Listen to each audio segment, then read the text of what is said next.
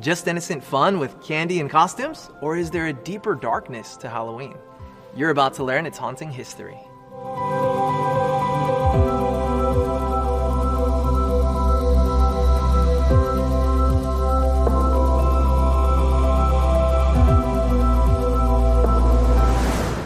These days, you don't need to look at a calendar or check the weather to know what season it is. Just go shopping. Halloween decorations start coming out in the beginning of September. According to an article posted on thebalance.com, in 2019 alone, with the cost of candy costumes and decorations, Americans spent $8.78 billion on Halloween. And get this nearly $500 million of that was spent on costumes for pets. And that's just the United States. While Aussies aren't as big on celebrating spookiness, a recent poll revealed that for the first time, over 50% of Aussies were planning to do something on Halloween. Many think it's just innocent fun and an excuse to have a party. But what is it about ghosts, magic, and all things death that seem to attract the interest of so many at this time? What's Halloween really all about? To be candid, I don't get all the hype. And I wouldn't call it a holiday because the word holiday comes from the two words holy and day, and Halloween is anything but holy. If you do your research, you'll discover that Halloween hasn't always been seen as an excuse for kids to dress up and go door to door collecting candy. It was seen once as deadly serious. Some claim that it can be traced back as far as 2,000 years, back to the time of Jesus. Originally named All Hallows Eve, Halloween was first celebrated by the Celts in Ireland in a festival that took place on the eve of their new year, which began on November 1. Belief in spirit possession was u- nearly universal at that time, and the rituals of Halloween were seen as a means of warding off demonic capture. What happened? Well, on the 31st of October, a festival took place that honored Samhain, the Celtic lord of death. This time of year in the northern hemisphere is the beginning of winter, and leaves were falling, it was getting dark earlier, temperatures were dropping, and the Celts believed that their sun god was losing strength and that Samhain, the lord of death, was overpowering him. The Celts also believed that on this day, Samhain would allow the spirits of all who had died in the previous year to return and choose a body to possess for the next 12 months before they could peacefully then pass into the afterlife. Friends, they literally believed that the spirits of the dead would rise up out of their graves, wander the countryside, and try to return to their former homes. And so it was, on the night before the new year, Halloween, that the Druids, that's the name of the Celtic priests, ordered that all families would put out their household fires. The idea was to make their homes cold and undesirable for any disembodied spirit that might be lurking around. To further frighten away the spirits, Celtic families dressed themselves as demons, goblins, and witches and in animal skins. They would then noisily parade inside and outside of their homes, all to supposedly keep the spirits at bay. Then the ritual would continue in a central public place. A Druid priest would build a huge New Year's bonfire for two reasons to honor the sun god for the past harvest, and to further frighten away any evil spirits. Burning in the fire were oak branches, which they considered sacred. The costumed villagers would then go to visit all the houses in the village, and any unfortunate villager who was determined by their looks or previous behavior to be possessed by a spirit would be dragged and cast into the bonfire and burned alive. And so, get this while people and animals were crying out in agony, being burnt to death, the Druids and their costumed followers would dance and chant and jump through the flames. This was supposedly to serve as a lesson to other spirits not to possess them, and at the same time, the fire was a convenient way for villagers to rid themselves of undesirables. Cats, horses, sheep, and oxen were even offered as sacrifices and burned in wicker cages as a part of this demonic tradition. And all this was apparently required to appease Samhain and to keep the spirits from harming them. Each family would then relight their home fire from the New Year's bonfire. This barbaric practice continued openly for hundreds of years until Rome conquered Britain and outlawed it. As the years passed and Rome increased in power, the conquered nations were forced not only to become Roman citizens, but also members of the Roman Church. As you can imagine, the new converts weren't thrilled to let go of their pagan past. So around 600 AD, Pope Boniface IV created All Saints' Day, and Pope Gregory III later moved this holiday to November 1 in an effort to give a Christian alternative to this pagan celebration. The medieval church later began to honor the dead on November 2nd, and it became known as All Souls' Day. On this day, people were taught that they could pray to get the dead out of a place called purgatory. Creepy, isn't it? This is the haunting history behind Halloween. And the whole thing revolves around the belief that the dead are not really dead, but that they can come back. What does the Bible have to say about this? Can the dead come back and fill other people's bodies? Can they haunt their former houses? Are they up in a place called heaven right now or held down in a hot spot called hell? I'm going to share just a few Bible verses in answer to these incredibly important questions. And I just want you to know that these are just a small foretaste of the topics that we'll cover as this series rolls on. Job chapter 7, verses 9 and 10 says this As the cloud disappears and vanishes away, so he who goes down to the grave does not come up. He shall never return to his house, nor shall his place know him anymore. So we see that the Bible's really clear. People who die do not come up, and they will never return to their houses. Well, okay, you may ask. The dead may not go to their own house, but might they be floating around elsewhere? Listen to this Ecclesiastes 9, verses 5 and 6. It says, For the living know that they will die, but the dead know nothing. And they have no more reward, for the memory of them is forgotten. Also, their love, their hatred, their envy have now perished. And verse 10 goes on and says, For there is no more work or device or knowledge or wisdom in the grave. The dead know nothing. Again, speaking of what happens at death, Psalm 146, verse 4 says, His breath goes forth, he returneth to his earth. In the, that very day, his thoughts perish.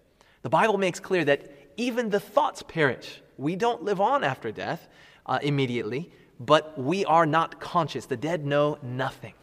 Now, in addition to extinguishing their fires and dressing in costumes and marching around, the Celts would also sometimes leave gifts outside their homes to appease wandering spirits and to encourage them to move on.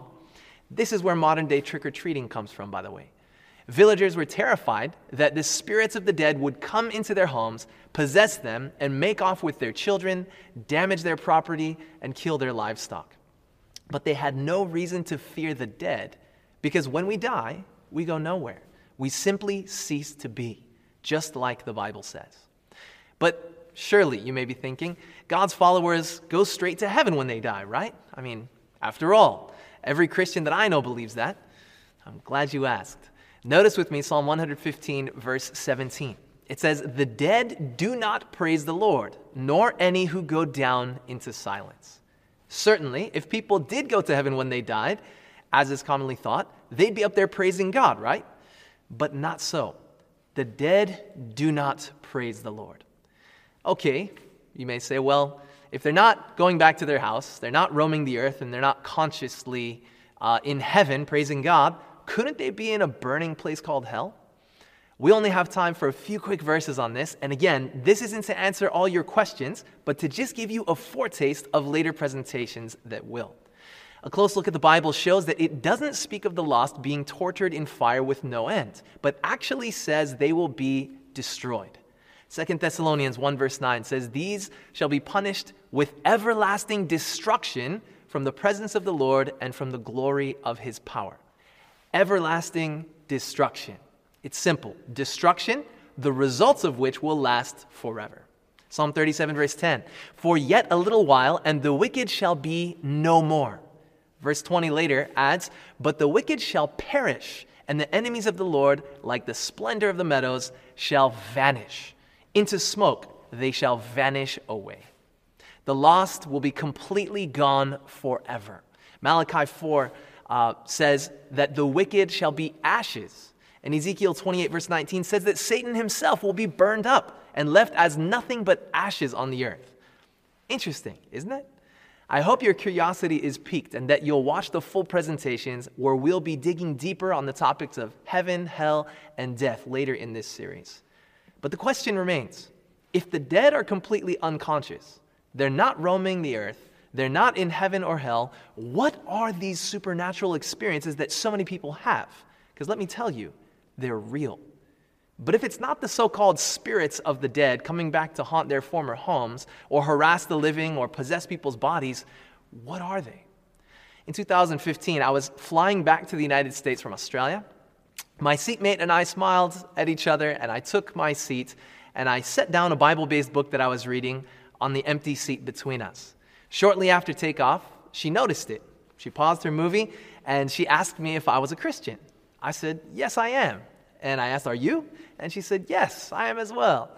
Uh, Liz, as we'll call her, was in Australia for a course for her PhD, and like me, she was returning home to the US. After seeing my book and finding out that I was a Christian, she said, I have a book right up there in my bag, and it's about near death experiences. Do you know anything about them? Little did we both know that this would spark a six hour long discussion. We'd look at a Bible verse, we'd discuss it together, and another question would eventually lead us to another Bible verse. After almost six hours, she said, Okay, I'm going to sleep, but you should too, because when I wake up, I have more questions for you. We both slept, woke up five hours later, and kept going.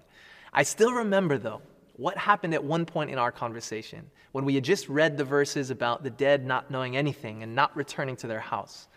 She thought and got a pensive look on her face, and she said, You know, as I was growing up in Cameroon, West Africa, sometimes we would have these scary supernatural experiences at night. And our parents would tell us, It's the spirit of your grandfather or the spirit of your grandmother. But they loved us while they were alive.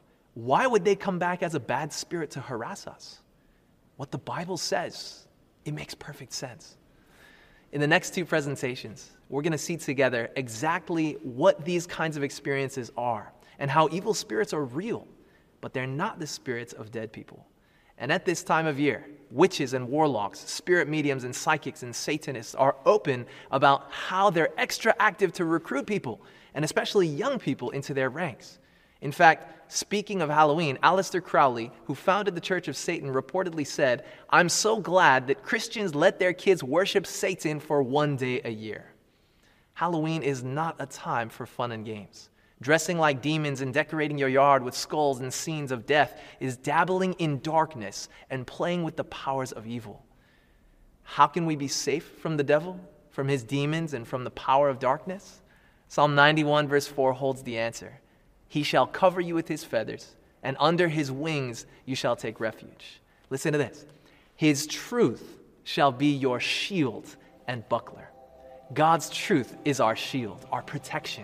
Satan works through lies and deception, but God's truth will keep us safe. But not only is it an intellectual knowledge of the truth, because even the demons know God's truth and they tremble, the Bible says, but more than intellectual facts, the truth is a person. Jesus said, I am the way, the truth, and the life. Through connection to Christ by faith and through a knowledge of His Bible truth, we can be safe from satanic attacks. So watch these presentations. Listen to Kathy share her story. And as you do, you'll not only come to understand God's truth more clearly, but you'll come to know Him personally as well. Because He's the only one who can protect us from the powers of darkness and prepare us for an eternity in the light of heaven with him. I hope you enjoyed that history of Halloween and foretaste of the rest of our Bible based series. Just wanted to let you know next week we have a very special testimony, a story uh, that Kathy is going to be sharing with us. It's her story of how she went from being a clairvoyant to a Bible believing Christian. So you're not going to want to miss it next Tuesday night. Also, want to leave you with two free offers. If you're interested in these, please text us at the number 701, and you'll receive two gifts The Darkness of Twilight, as well as Perils of Harry Potter and Witchcraft. These are excellent books and great gifts that you would love to give people, no doubt, who may be watching these and involved in these books or watching this series of movies. So, God bless you, friends. We hope you have a wonderful night, and we will see you tomorrow. When you go through and you look at angels, you think of, you know, people think of angels with wings and and white, and you know that they've got to be all good, uh, but they don't generally go through and think of angels as being fallen angels, uh, and they don't generally think of fallen angels as, as demons. So I think that that's where it's a, a convenient little piece of information that, that gets left out.